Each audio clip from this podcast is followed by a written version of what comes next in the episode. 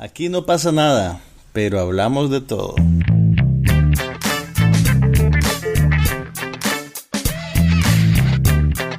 Un podcast sobre cine, TV, tecnología y todo lo demás.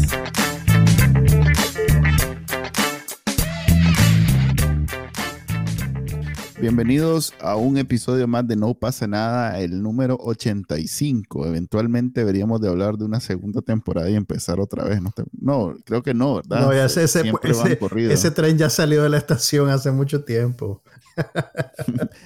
el otro día estaba viendo algunos, algunos, pues algunos de los episodios primero y empezamos como en el 2014, ¿estás claro? Hace seis años. Así de... una vulgaridad de tiempo. Así de inconstantes somos que solo tenemos 85 capítulos. o sea que si, lo hiciéramos cumplido, este sería el pena el segundo año. Estaríamos como por el año y medio, pues. Más, o menos. Bueno, mi nombre es Manuel Díaz y me acompaña como siempre. Juan Carlos Ampie. Y esto es No pasa nada. ¿Qué, qué has visto, Juan? He visto un montón de cosas que probablemente no te interesan, pero hay unas cuantas que sí, mira. Eh, a ver, ajá. Ah, primero, salgamos de... Salgamos de, lo que La, de lo que a la gente realmente le interesa. Y aquí es donde, yo, aquí es donde yo voy a abrir mi corazón y voy a confesar que no he visto el corte Snyder de la Liga de la Justicia. Pero yo sé que vos sí lo hiciste, así que vos vas a, cumplir el cometido de este podcast de emitir opiniones sobre productos cinematográficos tan trascendentales como ese. Entonces, decime, ¿cómo hiciste para verla? Yo Porque yo no diría... yo no diría que es un, ¿cómo se llama? ¿Cómo le acabas de llamar? Un evento Producto cinematográfico. Ah, producto. Yo no diría que es un producto cinematográfico. ¿Qué le ¿Cómo lo Porque sería, le, diría un evento cultural. Definí cultura, por favor. no, pero está bien. Yo entiendo que hay un público muy amplio que está pendiente de esta película y eventualmente sí la quiero ver. Pero, ok, decime primero cómo hiciste para verla, porque es una película de cuatro horas. O sea, después de esto nadie me puede decir que no va a ver The Irishman porque es muy larga. Empecemos por ahí. Pues al igual que con The Irishman, yo la vi tuqueada. Em, la vi como en cuatro o cinco episodios. Eh, de hecho, el más mismo la divide así en episodios dentro de la misma. ¿Hay como cortes limpios o hay capítulos identificados? Porque en algún momento se habló de que, de que, la quería presentar como, como una. Que, la iban a serializar, pues, y que tal vez iban a liberar capítulos uno a la semana, una cosa así, pero eventualmente al final parece que decidieron tirarla como película, pues, pero hay, hay capítulos dentro de la película entonces, digamos. Sí, no, de hecho yo pensaba que iba a ser una serie y, estaba listo para ver el primer episodio y más bien pues... esto no acaba, esto no acaba. la diversión no se detiene. No, mentira, en realidad me dormí como a los 45 minutos del primero, después... Nivel señor, Porque cada uno... sí. No, no, a ver, digamos que empiezo a ver como a las 10 de la noche, 11 de mm. la noche, entonces no... Suele ser lo más normal que, hasta que hasta que de plano ya no vi nada, cuando ya me regreso media hora en lo que estoy viendo después de haberme dormido, ya digo, bueno, pues. Cuando tenés tú el primer evento de microsueño, a mí me ha pasado que de repente está pasando algo así. No, no, no. no. ¿Por qué está pasando eso? No, eso es que me dormí. no, eso, eso es los primeros 10, 15 minutos. Eso no, eso no me, eso no, no me hace abandonar mis labores es cuando ya de plano me pasaron media hora o ya estoy como dos episodios después, entonces ahí sí, pues ya. ahí sí doblas el rey. Y ahí sí ya me levanto y digo, pues ni modo, vamos a tener que pararle aquí. Menos mal que estamos en la modernidad y no tengo que estar de baboso esperando como que fuera cita con el médico, el horario de las de la serie y las películas y puedo pararlo ahí y verlo cuando me ronque. Que todavía hay gente que, que, espera y que dice, ala, ya viene, y lo ve en el momento y, se, y se le dieron ganas de comer o de ir a orinar y ya se perdió y ni modo. Eh, eh, he escuchado pues que hay gente que todavía ve así televisión. En este caso, si tenés la convicción, no, no es la palabra, la devoción de ver los cuatro episodios en una sentada, em, mi respeto, yo no comparto ese, nivel de compromiso. Ese dogma, ese dogma que tienen esas personas. Como decía, hay, una, hay, una, línea de, de Donnie Darko que dice, estoy empezando a dudar tu compromiso con Sparkle Motion. ok, entonces yo la, pero bueno, la vi. La, vi, la viste, no, la viste, ¿qué puedo decir? Me ganaste, hombre, ¿qué te voy a decir? Me ganaste, ya está. ganaste la semana. Manuel ganó esta semana, señores y señoras. Em, ¿Cómo? A ver, ¿qué te, te, acordás de la, ¿te acordás de la anterior? No. De la versión de Josué, no te acordás del todo. Entonces era como que estaba, era como que estabas viendo una película nueva, pues, para vos. Exactamente. Sí, estaba viendo una película nueva. Con allá, como acabo de ver Batman vs Superman hace reciente, digamos, dos meses. ¿De verdad? ¿Y por qué? ¿Alguien te pagó? No, porque, como te digo, cuando estoy trabajando puedo poner esas películas de fondo y no, no me interrumpen el trabajo. Em, y, y, pues digamos que es la mejor cita del DC Universe Extended DCEU, algo así, no sé. Eh, es la mejor cita, entonces pues es la que, la que me puse a ver. Em, y tenía reciente pues lo, que pasó en esa película, que esta es la continuación, entonces de alguna manera mm, me salió bien porque no estaba tan perdido eh, al haber visto Batman vs. Superman, pero por supuesto que no me acordaba de nada de la versión de Joss Whedon. Entonces no, sé, no te podría comparar si fue mejor o peor. Mm, no es completamente seria, como tal vez las películas de... Las de DC. De Don Nolan, de, no, pero, Batman. No, pero las de Don Nolan son otro paquete. Este, este paquete pues, de DC, pero, sí suelen ser como más lúgubres. No tienen ese. no tienen ese filo de comedia que tienen las de Marvel independientemente del director. Pues las de Marvel ya se convirtieron como comedia abiertamente. Pues por lo menos, por ejemplo, en el eh. caso de Thor y, la del el hombre hormiga, son, bastante acomediadas. Ay, bueno, los guardianes de la galaxia. Exacto.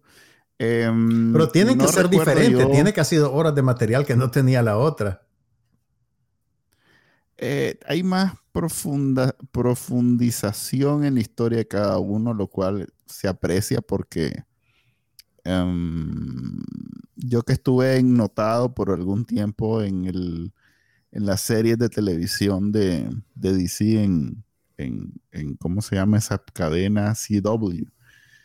Que, que digamos que empezaron bien, pero definitivamente terminaron, o siguen, continúan, porque todavía son Flash, eh, Arrow, este, el Arrowverse le llaman, aunque Arrow ya no existe. Ya, pues ya la cancelaron. la primera que les pegó, ¿no? Sí, fue la primera que, sacaron y que les pegó.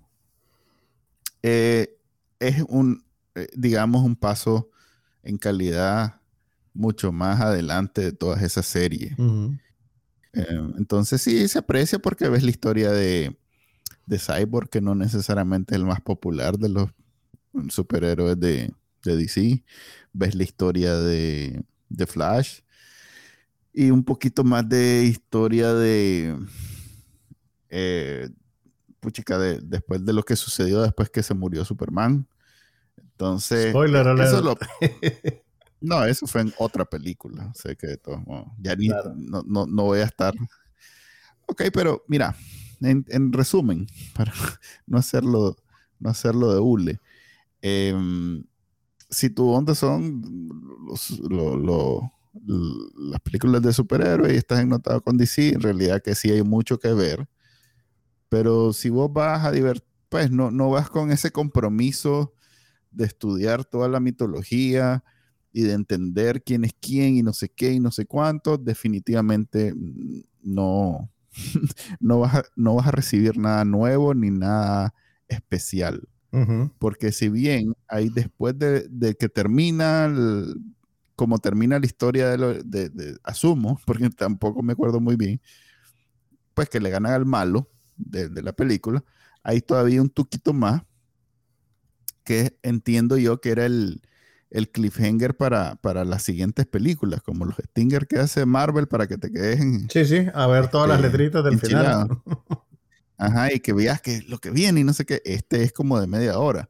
Entonces, y, y, es un vistazo a lo que tenían pensado los más hacer en, porque eran tres películas originalmente, las de las de la este, pues, esta película eran tres. Ok. Entonces puedes ver. Esta iba a ser la primera de una trilogía, entonces. Exactamente. Entonces, puedes ver por dónde iba la cosa. Eh, en ese tuco incluso salen gente que no sale en las eh, en la en la película original del Justice League sale el sale Joker por ejemplo eh, sale el otro malo que hace Will Smith en, en, el Suicide Squad pero que aquí lo hace el más te acordás de el ay jodido el el, marido de la, de la Sofía Vergara, ¿cómo es que se llama? El marido de la Sofía Vergara. Ah, sí, el que salía en Magic Mike. Es un maje con un hombre italiano. Ay, espérate. ese maje. ese maje. Ese maje. Ese maje. Ah, eh, no tenía ni En realidad que no, no, no era parte de la película original, pero en esta el maje tiene un papel menor y aparece, y precisamente como te digo, es, es como el avance de lo que va a ser en el futuro.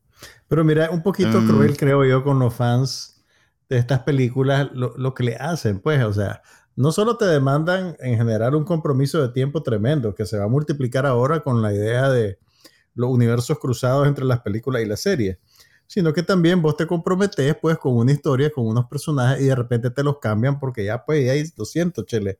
Es como lo que pasó con el, el Spider-Man, que iba a ser una, una trilogía con la Emma Stone y con el muchacho este británico haciendo el papel de Spider-Man, y de repente ya la tercera película quedó en el aire y le dijeron, mira, Chele, te jodiste.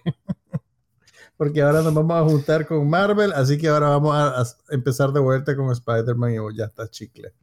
Y ahora la, pues la, gente está, los fanáticos de la Liga de la Justicia, y ahora se van a quedar enchilados con lo que pudo haber sido, pues esas otras dos películas, porque no creo que las vayan a hacer ya, ¿verdad? No, no, ya no las van a hacer. De hecho, este más eh, Smith, ¿cómo es que se llama? El, director que a mí me gusta mucho. Tiene una, una serie de mm, en YouTube de, de, platicar sobre todo esto, pues sobre cómics y sobre las películas alrededor de los cómics y eso. Y el maje cuenta cómo, eh, por casualidad, en, un viaje. Joe Manganiello se llama el marido de la Sofía Vergara. Pero decías. Entonces ese maje, que es un gran, un gran geek, este, el maje fue a... Se, pues, se reunió ahí con, con esta gente de... Que, que trabaja, eh, que trabaja en las películas, pero que no son ni el director, ni el actor, ni nada, pues que son los más el productor este, ejecutivo, el productor de línea. No, ni eso, ni eso. El más que sostiene el micrófono. Ah, El otro más que hace que hace que, que, pase el sándwich cuando tienen hambre. Eh, entonces, eh, Kevin Smith se llama, búsquenlo, porque ahí el maje cuenta, incluso antes de todo esto, cuando salió el original, fue ese episodio, que el maje cuenta cómo todos esos majes le dijeron todo esto, pues que eran tres películas, que iba a pasar eso, que, en algún momento Superman, porque en ese tuquito que ves como el futuro, que es como una visión del Maya Batman hacia el futuro, de lo que va a pasar, es súper oscuro, pues es súper, o sea, Batman es el enemigo y los está matando a todos. Mata a la Mujer Maravilla y mata al... No te lo puedo creer. ¿Cómo se llama?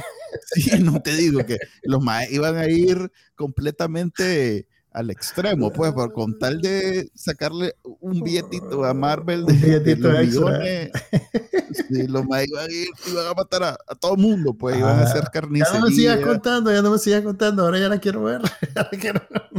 No, pero es que no existe, ya no existe. O sea, e, ah, e, ok, ok, ok. Yo pensé que esto salía en el, en el pedacito ese de media hora que, en el stinger que te pusieron aquí. Es una escena es una escena de, de, de, para que quedes enganchado y veas la siguiente, pero Es más, en la siguiente, como en Marvel, vos sabes que después de Endgame los mages quedan varios muertos y separados y perdieron y eh, algo así iban a hacer, pero lo iban a llevar al extremo, los más iban a quedar de viaje que vos pensás hasta aquí llegó. Mira, esto, más, yo, esas cosas yo no caigo en ellas porque yo sé cómo son, brother. Después viene la siguiente película y, oh, era, un sueño, era un sueño, era un sueño, está vivo la magia. Pues sí, pues, pero ya, ya renunciaron los dos principales, o sea que ya, ya, ya perdió sentido. Eh, el director pues está haciendo para televisión, no, no necesariamente. O sea, en fin. Esto es, entonces una, esto es una curiosidad, pues, digamos, para los fans. sí. O bueno, supongo que Warner, si ve que de pronto la gente se emociona, tal vez retoma y convence a, convence haciéndole, haciéndole así con los dedos, estoy, aunque no me vean. Uno realito, a, Ben Affleck.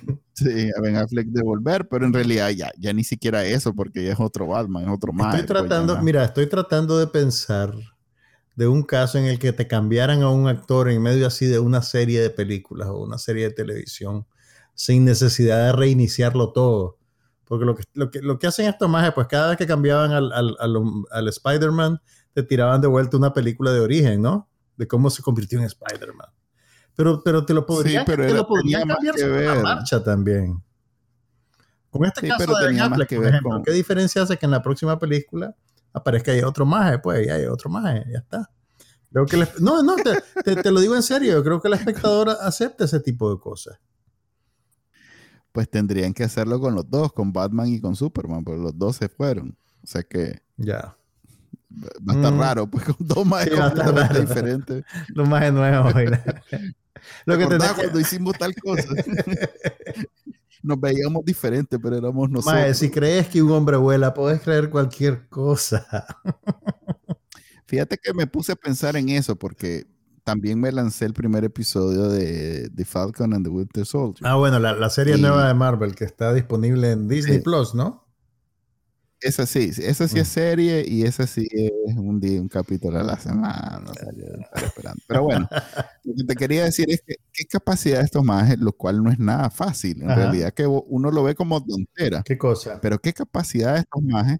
O sea, si no fuera porque se murió Chad Boswick, estos majes tienen al roster original Chadwick amarrado de hace. Ok, Chadwick Boseman. ¿Qué dije yo? Chad Boswick. Ese, es el, la versión pirata. esa es la versión. Sí, esa es la versión china. Este, ¿Cómo se llama? Chad Boswick. no, se llama de verdad Chadwick Boseman. Ah, ya me confundiste. No, a ver, a ver, el nombre del actor, así de su partida de nacimiento, es Chadwick Boseman. Y vos le dijiste Chad Boswick. Que mira, no es un mal nombre para un actor, debo, decirte, es un nombre artístico. Y, es bastante cercano, por lo menos no y se parece. Este, ¿cómo es que el Mikey salió en no sé dónde? Y este, este. Sí, vos, te, te, pusiste creativo. ok. Ajá, ese mae, exceptuando ese mae que obviamente por razones de fuerza mayor, eh, este, estos más tienen amarrado a todo mundo. o sea, pero es que sabes que, es nada. Es que lo que pasa es que estos majes desde el principio, estos majes desde el principio ya tienen mapeado, vamos a hacer tres películas con este personaje. Vení fulanito, aquí está tu, contrato por tres películas con este cerro de reales. Entonces, si no, si no firmas para las tres películas, no te contratan y ya está, pues. Pero es que tres películas es tontera. Todavía tres películas hasta, hasta, sí, pues Warner los tiene. Tiene a Batman desde hace como dos, tres. Estoy hablando de 15 años. O sea, es casi que... Imagínate, más una serie, loco. ¿Estás claro? El tamaño del saquito reales también. Como sea, pero, pero es una negociación en donde los más están amarrados Mira, y, y, también... 20, 25 años, pues. Lo no, que pasa, no es así nomás. No, no es así nomás y también, pues lo que pasa es que es casi como que te vas a dedicar exclusivamente a eso, porque por la manera en que se producen estas películas, pues tenés que bloquear varios meses del año y no puedes hacer otras cosas. Pues no puedes comprometerte con otros proyectos, no puedes chocar la fecha. Entonces es como que te están comprando tu vida, pues, y cuando son actores de ese calibre, y ahí pues tenés que, tenés que pagar por eso los más los compran baratos. Por eso no todos eran. Pues agarraron a, ¿Cómo se llama Iron Man? A, Robert Downey Jr. en las Malvinas. O sea que lo agarraron barato. Pero a la hora, de, pero a la hora de renegociar, porque yo me imagino que las de los Avengers ya eran otro contrato, porque esas tal vez no estaban en el radar cuando hicieron el primer Iron Man. Ahí sí el más ese lo llevó al se fueron juntos al banco, a la caja de suerte. Pero, ya, era, ya eran otros, otros tiempos, pues ya... Ahora, eso más con la, cantidad de, con la cantidad de plata que están haciendo, pueden hacer eso y más, pues, la verdad. Lo que pasa es que eh, eso ahora que ya hicieron los reales, que aquí, que allá, pero estamos hablando de cuando empezaron con Iron Man, qué visión, ¿verdad? Este maje de, de ¿cómo es que se llama el productor ejecutivo que hace todo esto posible? El maje tenía ya visto, pues que dentro de 25 años. No sé, este no sé si ya lo tenía visto, pero pues digamos que así le salió la cosa. Mira, hay, hay una cosa interesante en lo que está haciendo esta gente de Marvel y es que está buscando directores atípicos para su próxima tanda de películas. No sé si hablamos de esto la vez pasada, ¿te acordás que te conté que había visto Nomadland? La película de, esta directora china que se llama Chloe Zhao. Pues bien, esta, que es la, eh, además es la favorita para el Oscar, que se ganó el Globo de Oro y un montón de cosas más, es la directora de una de las próximas películas de Marvel, una que se llama The Eternals. Entonces, ahora que los mages pues tienen ya veintipico de años de plata segura, están empezando a tomarse algunos riesgos, pero, pero no sé pues si, si básicamente la máquina se va a tragar a estos talentos distintivos o si, o, si va, o si va a poder salir algo, digamos, eminentemente original. También contrataron a la directora de Promising Young Women.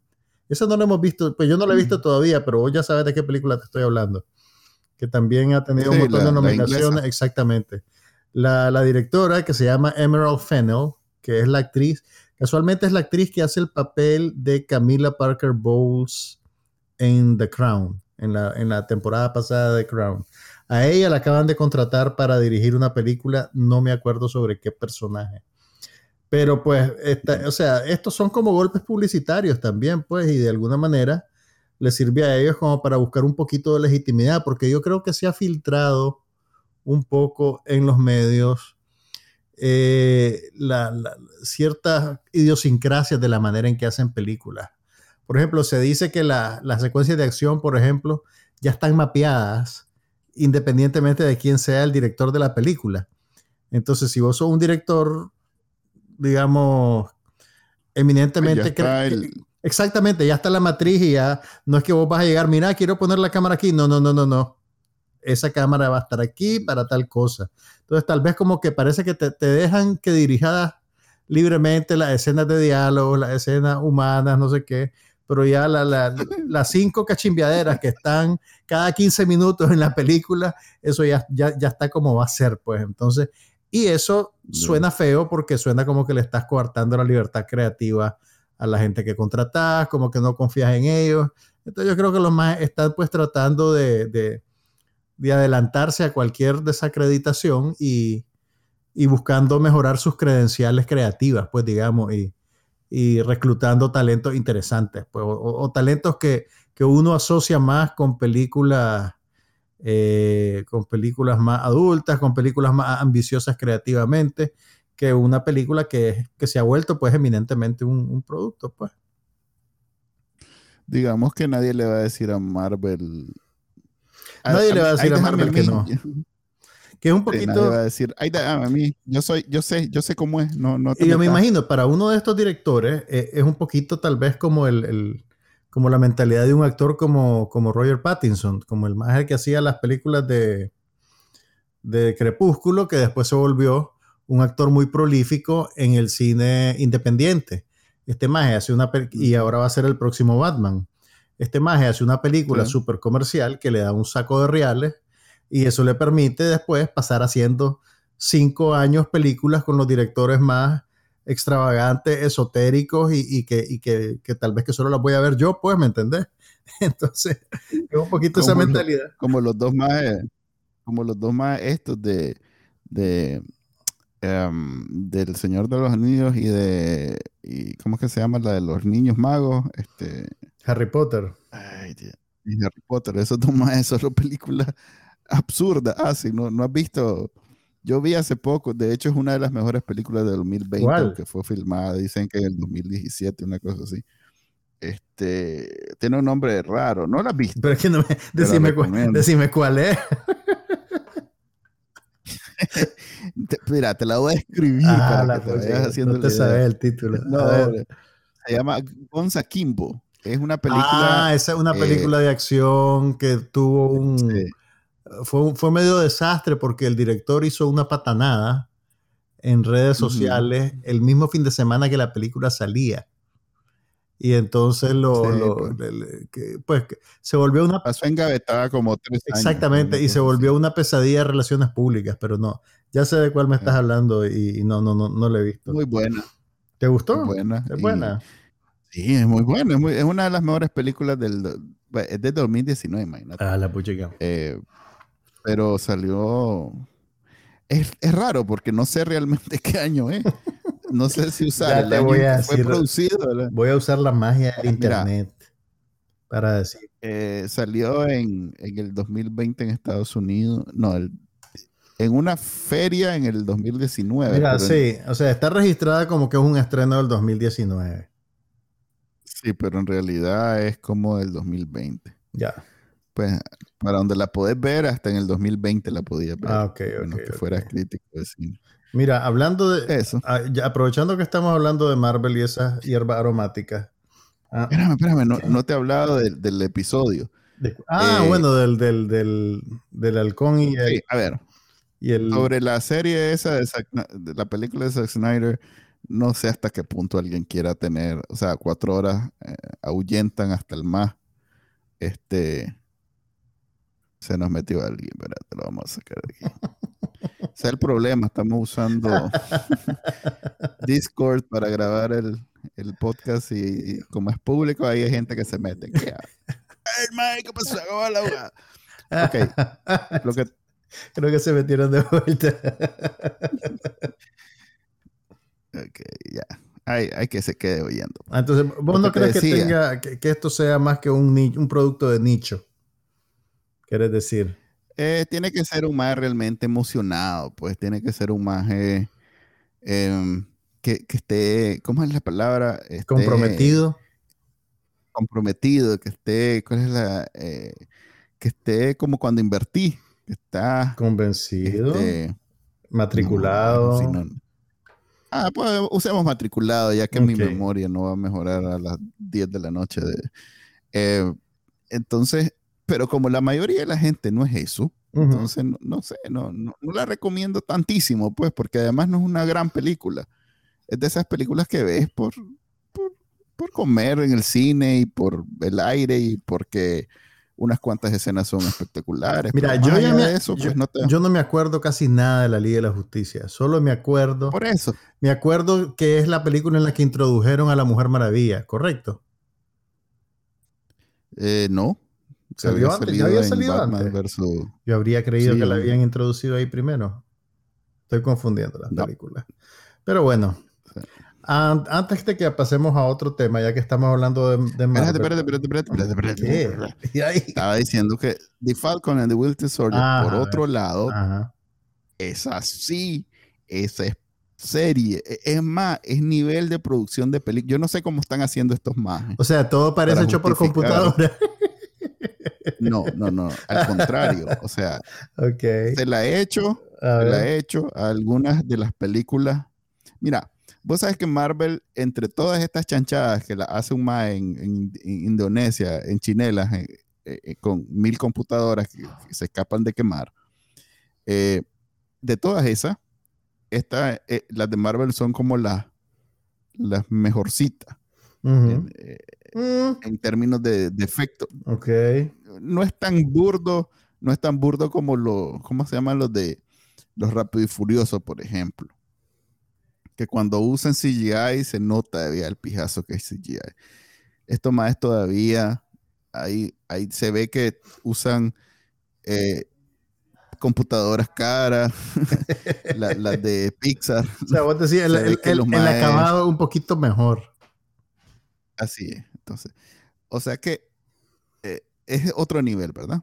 Pero esta serie, es, por lo menos el episodio que vi el, la semana pasada, se la he hecho a, a muchas de las películas del mismo Marvel de hace, no sé, cinco años. Así de bueno, eh, o sea, así de mm. bastante dinero gastaron en la producción de esto. Ok, ¿y cuántos capítulos? Más la historia, que es. Ahorita ya viste dos capítulos o uno, solo. Uno, uno. No, uno, uno, uno. Pero hay una escena donde los más están volando que yo, que yo siento que ni siquiera con las de Iron Man de hace, no sé, cinco años, me sentí que me caía, ¿no? ¿Ah?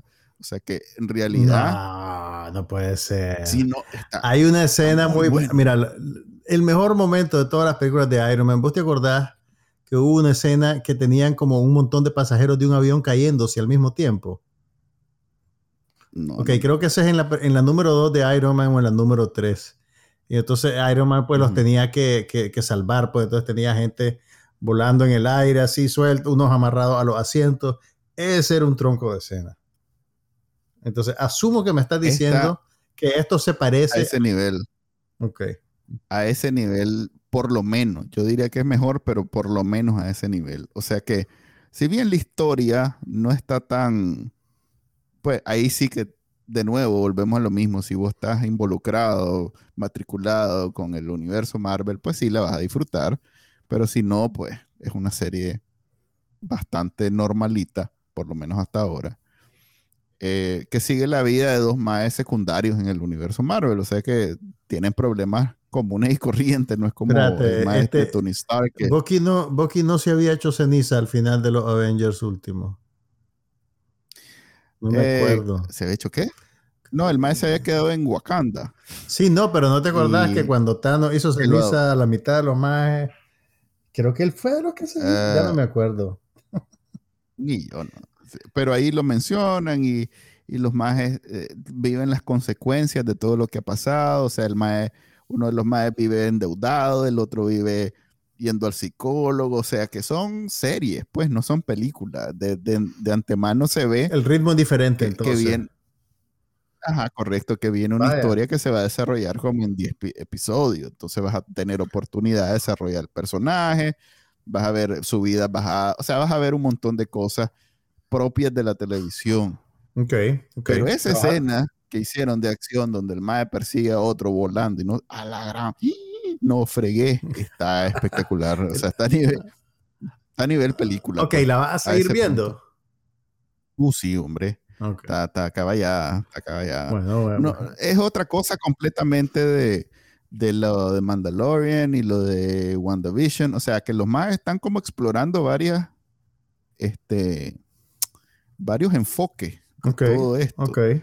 Y está interesantísimo porque no, no, se parece necesariamente a nada que he visto en televisión, incluso las de Netflix, que eran de Marvel y que eran buenas, eran otra onda, pues eran em, como greedy, como, como bien, como lo más cercano a R que va a ser Marvel en su vida, si, bueno, no, ahora tienen a Deadpool, a Deathpool.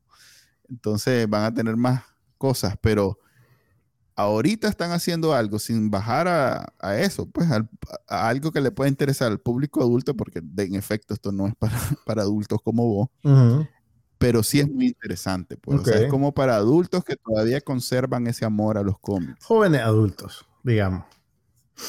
Mm. Ok, y esta serie también está disponible en Nicaragua a través de Disney Plus. Y a propósito de eso. Disney Plus está en Nicaragua. Sí, Disney Plus está en Nicaragua. A propósito de. me fijé que HBO Max no, no está en ningún lado más que Estados Unidos. Todavía no. Supuestamente, creo que te dije la vez pasada, en el transcurso del año tienen planeado lanzarse para Latinoamérica también. Pero lo que te quería contar era, a propósito pues de Disney Plus y Marvel, que la película de Black Widow, que ha estado engavetada ya poco más de un año por la ah, pandemia, tiene fecha. Tiene fecha del 9 de julio. Y en una noticia que se hizo un poquito escandalosa acá en Estados Unidos, va a estar disponible el mismo día en los cines y en el servicio de streaming de Disney Plus, pagando un premium de 30 dólares, más o menos lo que hicieron con Mulan. Ah, ¿El año pasado fue Mulan o fue este año? ¿No, te sabías eso? o sea, yo sé, yo sé. De hecho, yo no, no, obviamente no pagué ni, ni me, o sea, pasó desapercibido completamente. Sí. Porque aquí solo se ve, ese Disney Plus solo sirve para Frozen y Moana y, y, para de contar. no sé. Pero ese, el, o sea, el, modelo que adoptó Disney con la pandemia fue de estrenar sus películas en el servicio de streaming, pero cobrarte un premium de 30 dólares. Y con 30 dólares la puedes pasar. Entonces, están manteniendo ese modelo para el resto del año en la mayoría de las películas. Van a tener Cruella, que es como la historia de origen de Cruella de Vil con Emma Stone, que se va a estrenar el 28 de mayo. Eh, Black Widow se va a estrenar el 9 de julio. La película nueva de Pixar, que se llama Luca, va directo al servicio de streaming y sin costo extra, el 18 de junio. Y después anunciaron que varios títulos que heredaron de Fox, o sabes que Disney compró Fox el año pasado, entonces tienen varios proyectos que ya estaban casi que completos, pues, y que se atrasaron de estrenar por la, por la pandemia. Esos van a irse directo a los cines, eh, más o menos a partir de diciembre, y ahí tenés eh, la, nueva entrega en la franquicia de, de, Kingsman y tenés Muerte en el Nilo. ¿Te acordás que hace unos cuantos años Kenneth Branagh hizo una nueva versión de la novela de Agatha Christie del Misterio del Orient Express. Sí. Pues ahora hizo una versión de. Exactamente, ahora hizo una versión de Muerte en el Nilo y esa va a estar estrenada en los cines el primero de febrero. Entonces, se están moviendo un poquito las cosas. Parece que la pandemia no va a sepultar a los teatros. Yo me imagino que, que, están vaticinando que cuando ya todo el mundo esté vacunado, la gente va a salir como loca de su casa, pues a ver cualquier cosa. Eh, el, lunes empieza aquí ya abierto. ¿Cómo estás vos? No, aquí, aquí, aquí ya están abiertos con capacidad limitada. Pero yo mientras no me vacunen. No digo. Ajá. No me refiero a la vacuna, que ya, ya es ilimitada. Pues ya no hay limitación. Cualquiera se la puede poner a partir del lunes. Aquí todavía hay limitación. A partir del lunes se la empiezan a poner a la gente mayor de 40 años. Entonces yo ya voy en esa colada. Pero, pero todavía no la han abierto así completamente. Pues la Florida ha sido un desastre con eso. Pero bueno, volviendo a lo de los cines, pues lo que te decía era que se, pensaba que la pandemia podía sepultar a los teatros al eliminar completamente la ventana de oportunidad que le daban los, los distribuidores. Pues vos sabés que pues, antes un cine, los cines tenían como un año de ventaja sobre el video casero. Después eso se fue cortando, se fue cortando. Ahora parece que lo de que va a estar disponible en streaming y en los cines el mismo día va a ser realmente una rareza, porque por ejemplo Warner, que es la dueña de HBO Max, anunció que para el 2022 va a abandonar el esquema de estreno el mismo día, que es lo que tienen ahorita. Eh, y lo que van a hacer es que le van a dar a los teatros una ventana de exclusividad de 45 días, de mes y medio que es la mitad de lo que tenían antes de la pandemia, por ejemplo, que eran tres, meses, tres, cuatro meses. Universal va a mantener también exclusividad para los cines, pero por 17 días. Y entonces eso es interesante pues, por ver cómo se están moviendo las cosas. Pues la verdad, yo me imagino que los cines van a tener un repunte pues cuando, cuando las cosas ya estén un poquito más normales. Pero no pude encontrar información sobre qué va a hacer Disney fuera de Estados Unidos, pero yo me imagino que van a ser estrenos teatrales, pues, porque no, no, no creo que el modelo le funcione, eh, considerando que la taquilla internacional, pues, eh, es una parte importante del, produce tanto el agregado de todos los países como lo que producen en Estados Unidos. Sobre todo China. Sobre todo China, exactamente. Que, que ahí Disney hace una buena cantidad, como sus películas son para niños. lo tuyo, lo tuyo es. Eh. yo creo que estás experimentando estrés postraumático después de ver Frozen 20 veces seguidas. no, simplemente eh, cuando me cruzo de HBO Max a. Sobre todo las series que estoy viendo de Cinemax, a Disney Plus, eh, es una diferencia considerable. es como, pasar del strip club al, al, kindergarten. Qué, qué, linda comparación, Manuel. sí. Eh, bueno, te voy a, es un golpe. Te voy a contar, pues, bueno, ya tienen buenas noticias los fanáticos de Marvel, pues van a poder ver la Viuda Negra, sea en los cines o sea por streaming, pues, pues vienen de, de tener que un, más de un año sin películas de Marvel. Sin películas propiamente um, dichas. Sí, y... Sí. Para cuando se estrene Black Widow, que va a ser el 9 de julio, va a haber ya más de un año.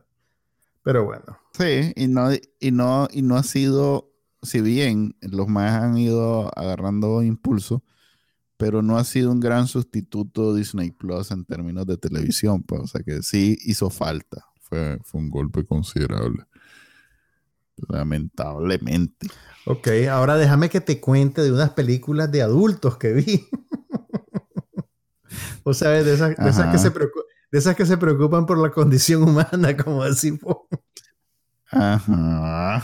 Mira, vi un par de películas, bueno, vi varias películas, pero las que probablemente te pueden interesar más están en el radar de los premios de la academia y están fácilmente accesibles si estás en los Estados Unidos. Hay una película danesa que tiene dos nominaciones al Oscar. En, tienen nominado como mejor actor protagonista a Mats Mikkelsen, que es el, el, el lo ¿verdad? Es el actor que hizo el papel de Le Chiffre en la primera película de James Bond de Daniel Craig.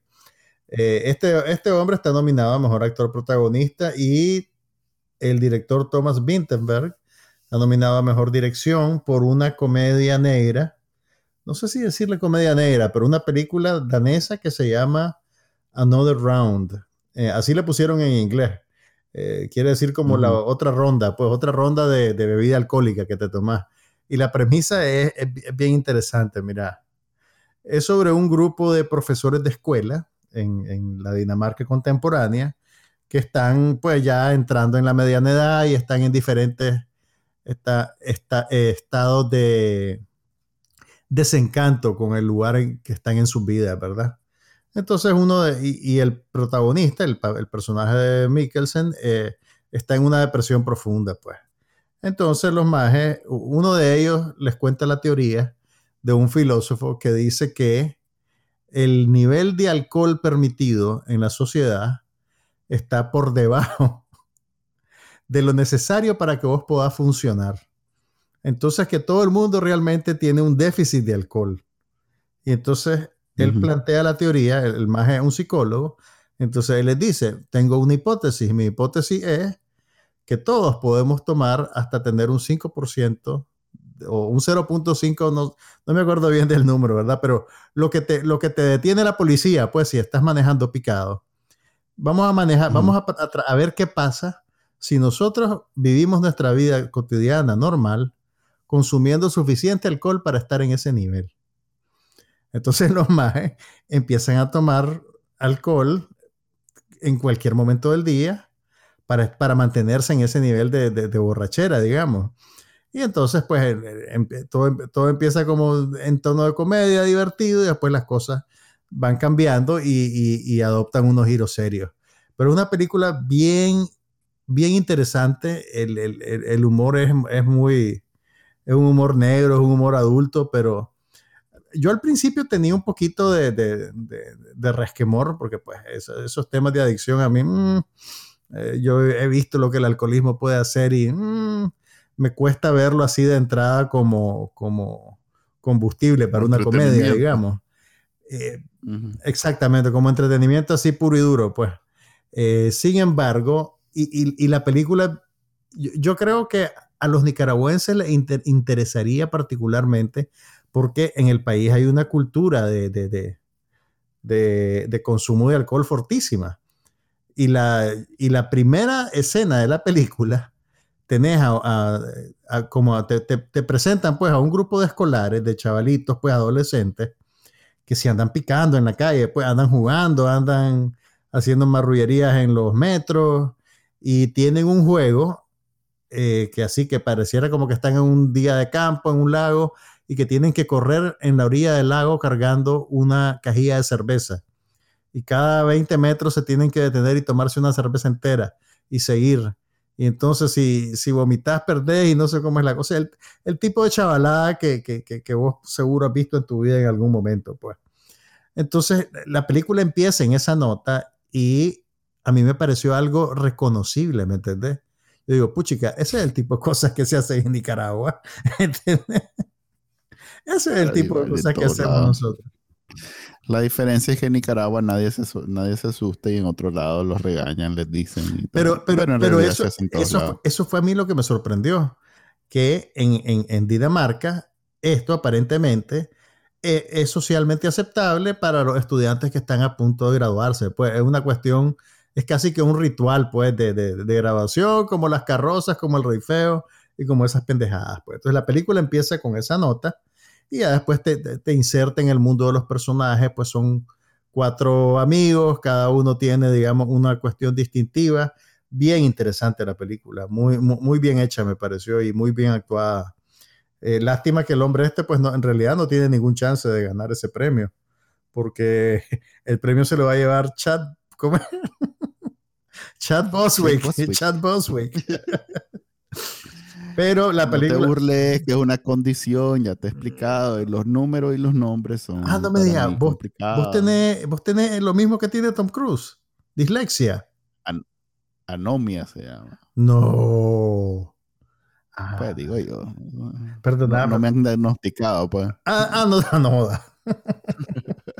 Este es algo que vos leíste en WebMD. Ese soy yo, ese soy yo.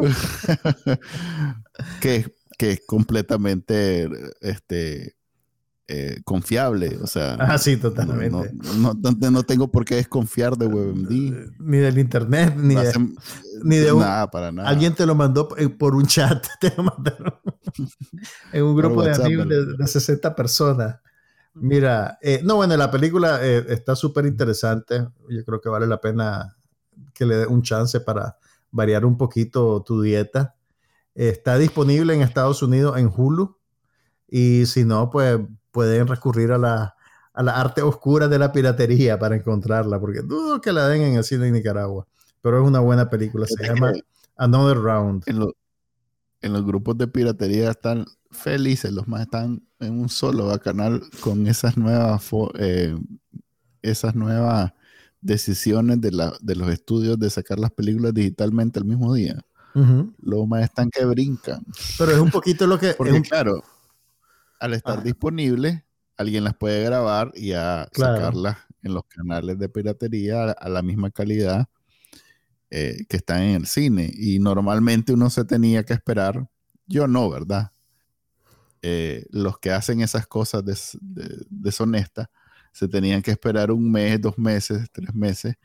Y mientras salía la versión del DVD o del Blu-ray, lo que hacían era que usaban aquellas versiones de cámara. Ajá, de alguien, alguien que se metió con al cine con una cámara. Ajá, y entonces así te la lanzaba. Es más, si vos ibas al Oriental o al Wembley, esas versiones de cámara eran, como de todos modos las veía en un televisorcito de esos culones, eh, así bien chiquito. No, pues no, no había realmente gran diferencia entre que fuera de buena calidad o de mala calidad, porque todos no ves nada. Pero esa es la cosa. Eh, la piratería es como una extensión del, del, multicine. O sea, se concentra en el producto más comercial, el que es más fácil de encontrar, el que todo el mundo está buscando. Pero si vos querés ver esta película de, de Another Round, no necesariamente la vas a encontrar con facilidad pirateada. Sí, y ahí es donde también hay toda una comunidad bien, bien fuerte que por falta de acceso, es más, en la mayoría de los casos, yo ahorita que tengo Netflix, HBO Max y Disney Plus, puedo ver gran parte de lo que, de lo que está normalmente disponible. vería. Sí, pero, pero, y por eso no estoy viendo de la otra manera. Pero si estuviera en Nicaragua y no tuviera acceso ni a HBO Max, ni a este, ni al otro, no por no pagar, sino por... Porque no tenés otra manera de verlo así, entonces estaría... A propósito, este, te comento nada más porque no vamos a hablar de eso, es una película de creo que de 20 años. ¿Cuál? Este, para vos, HBO, eso es un clásico. Así es, en blanco y negro.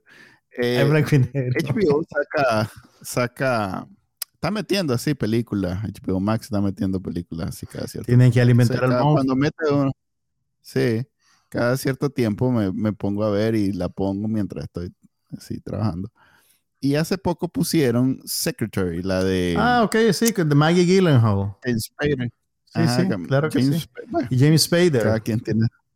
James Spader y yo ilusionado de verlo al más joven haciendo ah, lo que mejor hace. Más si lo querés ver joven, ve Pretty in Pink. Que esa fue su primera película. Calma. A ver, decime. Eh, la, la, vi, nunca la había visto, no, no me llamaba la atención y estoy sorprendido de todo lo que le erró este Fifty Shades of Grey, creo que se llamaba. Ok, sí, sí, sí. incluyendo el apellido del maje, ¿verdad? Ah, no, no, no, no, no me, nunca me fijé en eso. Yo la vi, yo la vi cuando salió. Mr. Pues. Grey se llama. Cuando salió en video, me, me acuerdo. Incluso creo que alguien me, la me regaló una copia en DVD. Vale, la, la recomiendo como una, no comedia romántica, una un drama romántico. Es una película este, interesante.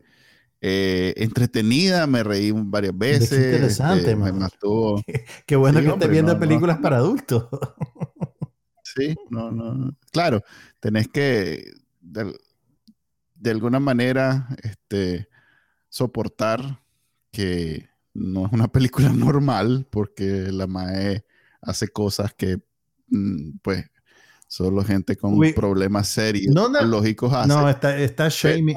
Está, shaming a la gente. Espérate, a ver. Vamos a, vamos a explicarle a la gente la. la... Es fuerte. Es una película fuerte. Le Pero no le quieres decir la premisa. Es una muchacha. No la quiero decir. No, la, quieres decir del todo.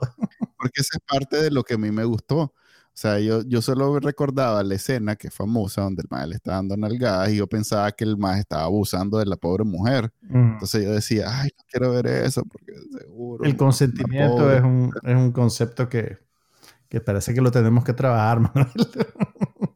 no, pero en realidad la magia, eh, eso fue lo que me gustó. La película en realidad eh, es una magia sumisa, lo cual es lo que rescata Fifty Shades of Grey como algo moderno y, reivindicador, que las mujeres también pueden ser sumisas eh, con queriendo serlo, pues no, no solo es que son abusadas, yo no sé si, quieren ser. Yo, no sé si usaría rescate, más bien te diría que lo que hace Fifty Shades es eh, agarrar esa expresión de la sexualidad y la, y la, y la acomoda en, en un producto de consumo masivo, pues digamos, lo hace eh, lo hace seguro para las masas, pues digamos. Algo que, que, que, no era algo de lo que se hablara fácilmente, pues.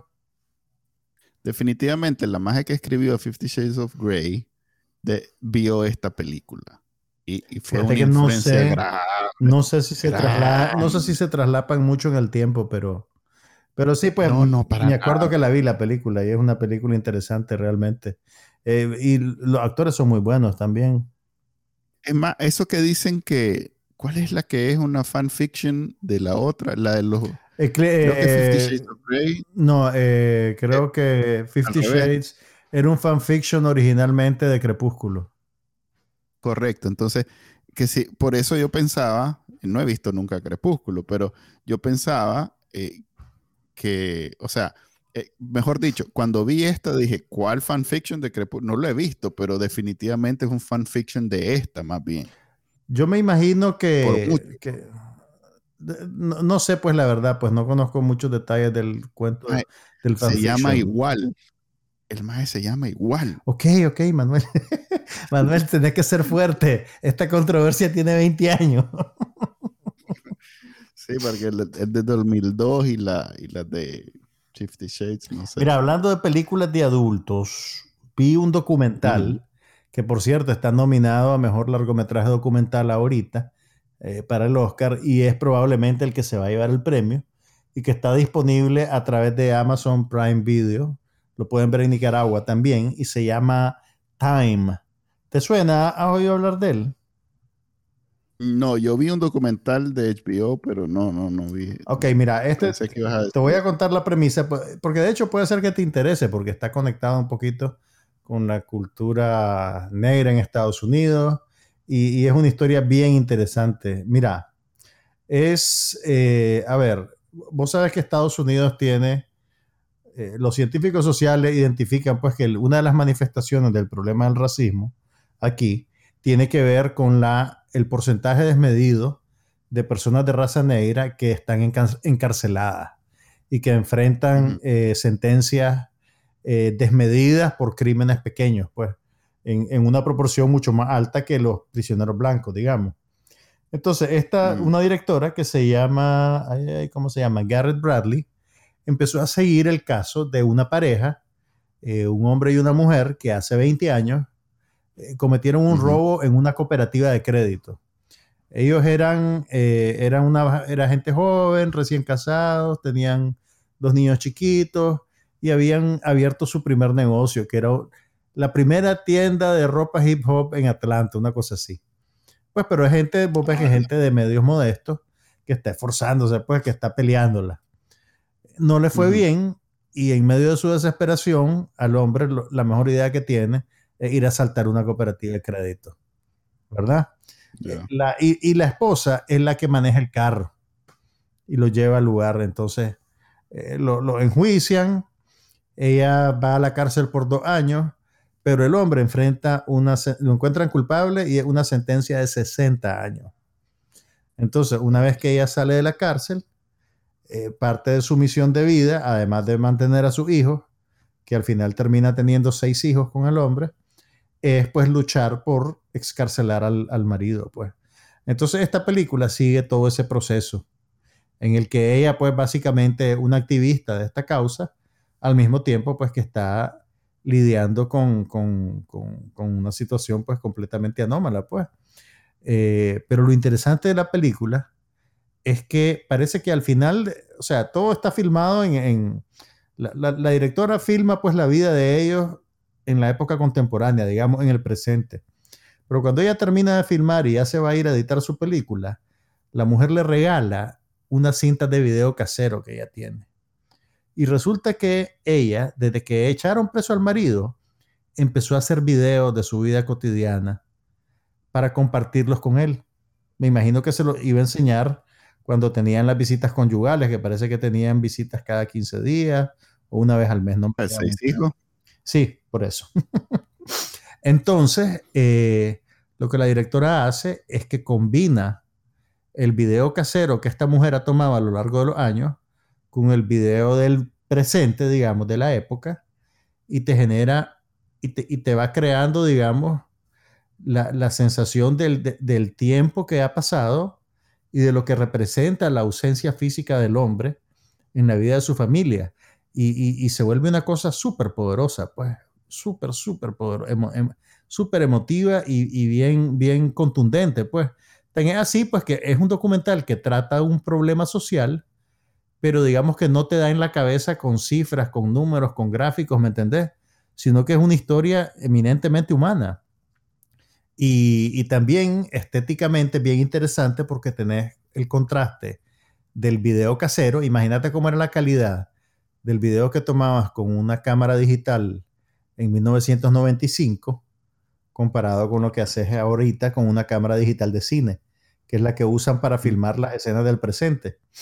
Entonces, eso también es una cosa que te, que te, que te hace estar constantemente consciente de lo que significa el, paso del tiempo, pues, y lo ves manifiesto incluso en, la tecnología, pues, o en la tecnología que usas para grabar las imágenes. Entonces, es, es una película súper interesante súper. dale chance porque, porque puede ser que te guste. Dura solo hora y media, pero en hora y media hacen, hacen maravillas, creo yo. Pues, y, y la manera en que, en que está articulado mm. el discurso de la película, eh, cómo usan las imágenes, realmente excepcional. E, este año la, categoría del, del, mejor documental está bien fuerte. Eh, porque también está la de la gente topo, la que hablamos hace unas cuantas semanas. Pero sí, pues, dale chance, vale la pena. Vi un documental de HBO que se llama Persona.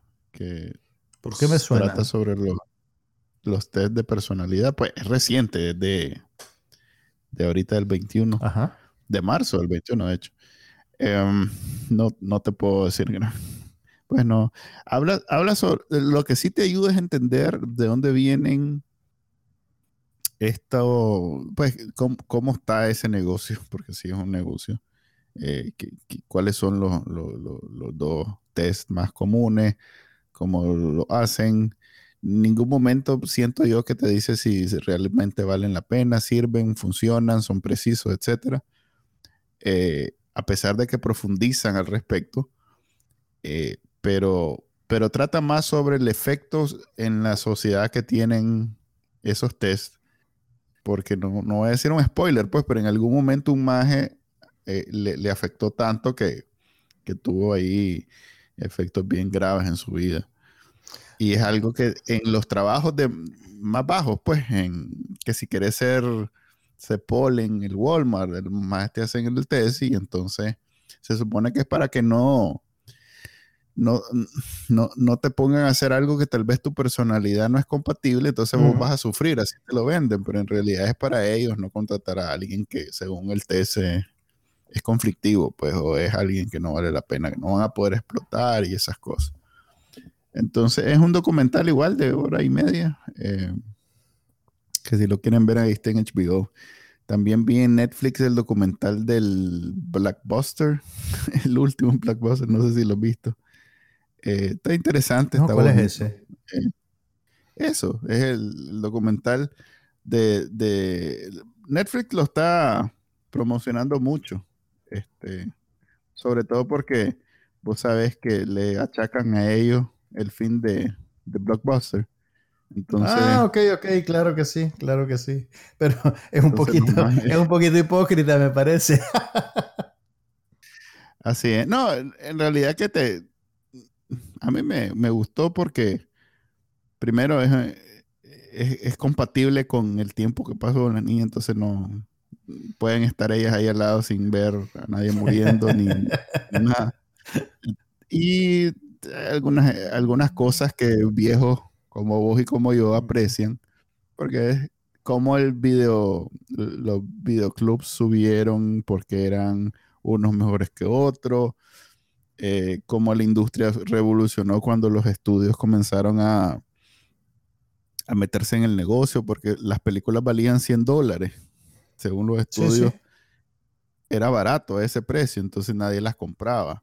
Entonces los más, alguien se le ocurrió hacer eso del, del videoclub y, y, tenía tres o cuatro y entonces este, la gente hacía fila, pues me imagino que vos eras de los que estaba ahí haciendo fila esperando que llegara el estreno. había, una, había una lista de espera. Bueno, es que en realidad los videoclubs de Nicaragua eran operaciones más, pues no eran franquicias como Blockbuster, pues, ¿me entendés? Eran, era gente con iniciativa que invertía en comprar un lote de películas y, te las alquilaban en la sala de, su casa, pues, de alguna manera.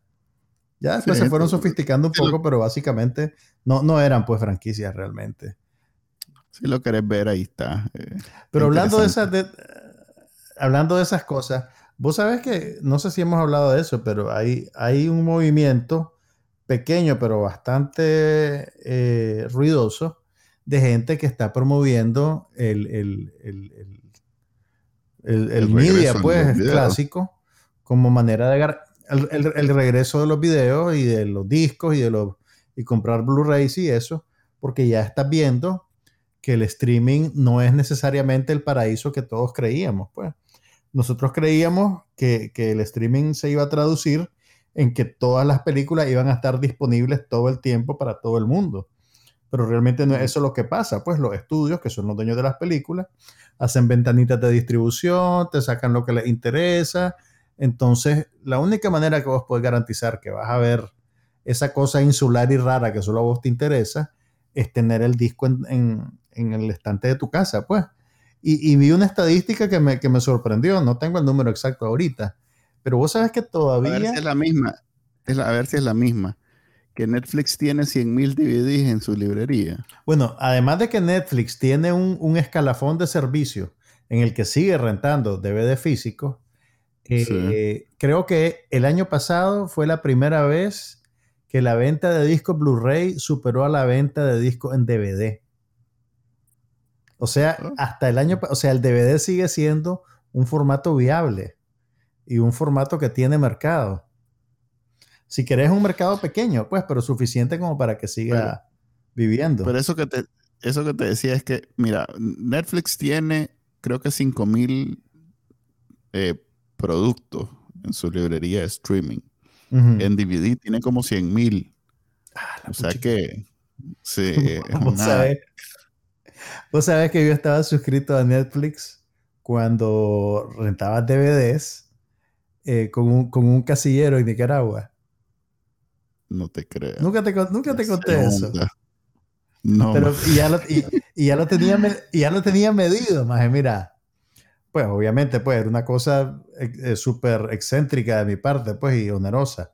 Pero yo saqué la cuenta de lo, que me, de lo que me costaba comprar las películas versus pagar el casillero y la membresía de Netflix. Eh, y, salía mejor pagar el casillero y la membresía de Netflix. Entonces yo ya tenía medido el tiempo del tránsito, porque se hacía más tardado, obviamente, tanto el, recibirlo aquí como el devolverlo. Eh, yo podía ver, si yo, si yo recibía una película y la veía el mismo día y la devolvía al día siguiente o dos días más tarde, yo en el mes podía ver cuatro películas, cuatro o cinco películas, digamos. Y eso lo hice por bastante tiempo, hasta que eh, y entonces básicamente simplemente devolvía la película en el, en el sobre de Netflix y, el, y, el, y la empresa que me proveía el servicio del casillero se la llevaba y la metía en el correo gringo, digamos. Y eso lo pude hacer como por un año más o menos, un año, dos años, hasta que el comandante Ortega regresó al poder. Porque entonces, ¿sabes por qué? Te voy a contar por qué porque la política de aduana cambió completamente. Entonces, si yo recibía un DVD de Netflix, te lo retenían y entonces te decían, ah, esto es una película, tiene que pagar impuestos. Entonces, no, entonces, tratarle de explicar a esta gente, a un funcionario de aduana, en el 2000 y pico, que una película era rentada por correo, era, era como para que le diera un derrame, entonces no había manera que... Entonces querían empezar a cobrarte impuestos por traer una película que después iba a devolver y entonces ya, ya ya los números no daban y ahí ya hasta ahí llegó mi, mi suscripción de Netflix en DVD. Pero, pero, pero eso, hay un problema de acceso, pues, ¿me entiendes? De acceso a productos y, eh, por, ejemplo, la película esta de, de, de Another Round. Si, si, estuviéramos viviendo en Nicaragua y no la encuentro pirateada, me tendría que esperar a que o a que por algún milagro Netflix la distribuyera en Nicaragua o a que saliera en DVD y comprarla, pues, ¿me entendés? Entonces algo que la entonces se vuelve algo que europea en sus festivales la ponga. Pero no, sí, sí, no, porque los, los festivales de la Comunidad Europea en Nicaragua no te llevaban las películas más recientes ni las películas mejores ni las más premiadas, te llevaban la que tenía en la gaveta el agregado cultural. Ah, acabas de charrulear. No, pero, pero ese. No, mira, el, no, no, no, no, no, te lo digo en serio. El, mira, el mejor festival de cine. No vuelvo a hacer alianza con esos festivales, Oíme. Aquí te voy a verlo para hablar de la charbasca que venimos a presentar. Mira, el mejor festival de cine que hay todavía en Nicaragua es la Semana del Cine Francés, que te lleva las mismas películas que lleva a todos los demás países del mundo. Bueno, sí, ¿no? Pero sí lleva buenas películas y películas recientes y con buenos actores y te las lleva en calidad de proyección de cine. Ese, es el estándar realmente. Los otros festivales no hacen eso. Y después te das cuenta de que eh, una cosa es el Festival de Cine Europeo que te programan en Nueva York y otra cosa es el que te programan en Nicaragua. No son las mismas películas como lo que andan buscando también es promover distribución comercial, yo me imagino que dicen, ah, mira, Centroamérica, un mercadito de este tamaño, esa gente solo ve Marvel, para que vamos a pagar la licencia de poner eh, la película danesa oscarizada de los borrachos, si, si nunca jamás ningún cine ahí va a pretender ponerla. Solo la ponen si se la regalamos, ¿me entiendes? Entonces... Y con ese bonito sentimiento, ya llevamos más de una hora aquí hablando sobre películas y televisión. Entonces, por lo menos ya, quedan con varias recomendaciones y, algunas que están disponibles en Nicaragua. Varias, varias, de hecho. Ok, eh, nos vemos hasta la próxima. Mi nombre es Manuel Díaz. Y Juan Carlos Ampie. Y esto fue No pasa nada, pues. Bye. Aquí no pasa nada, pero hablamos de todo.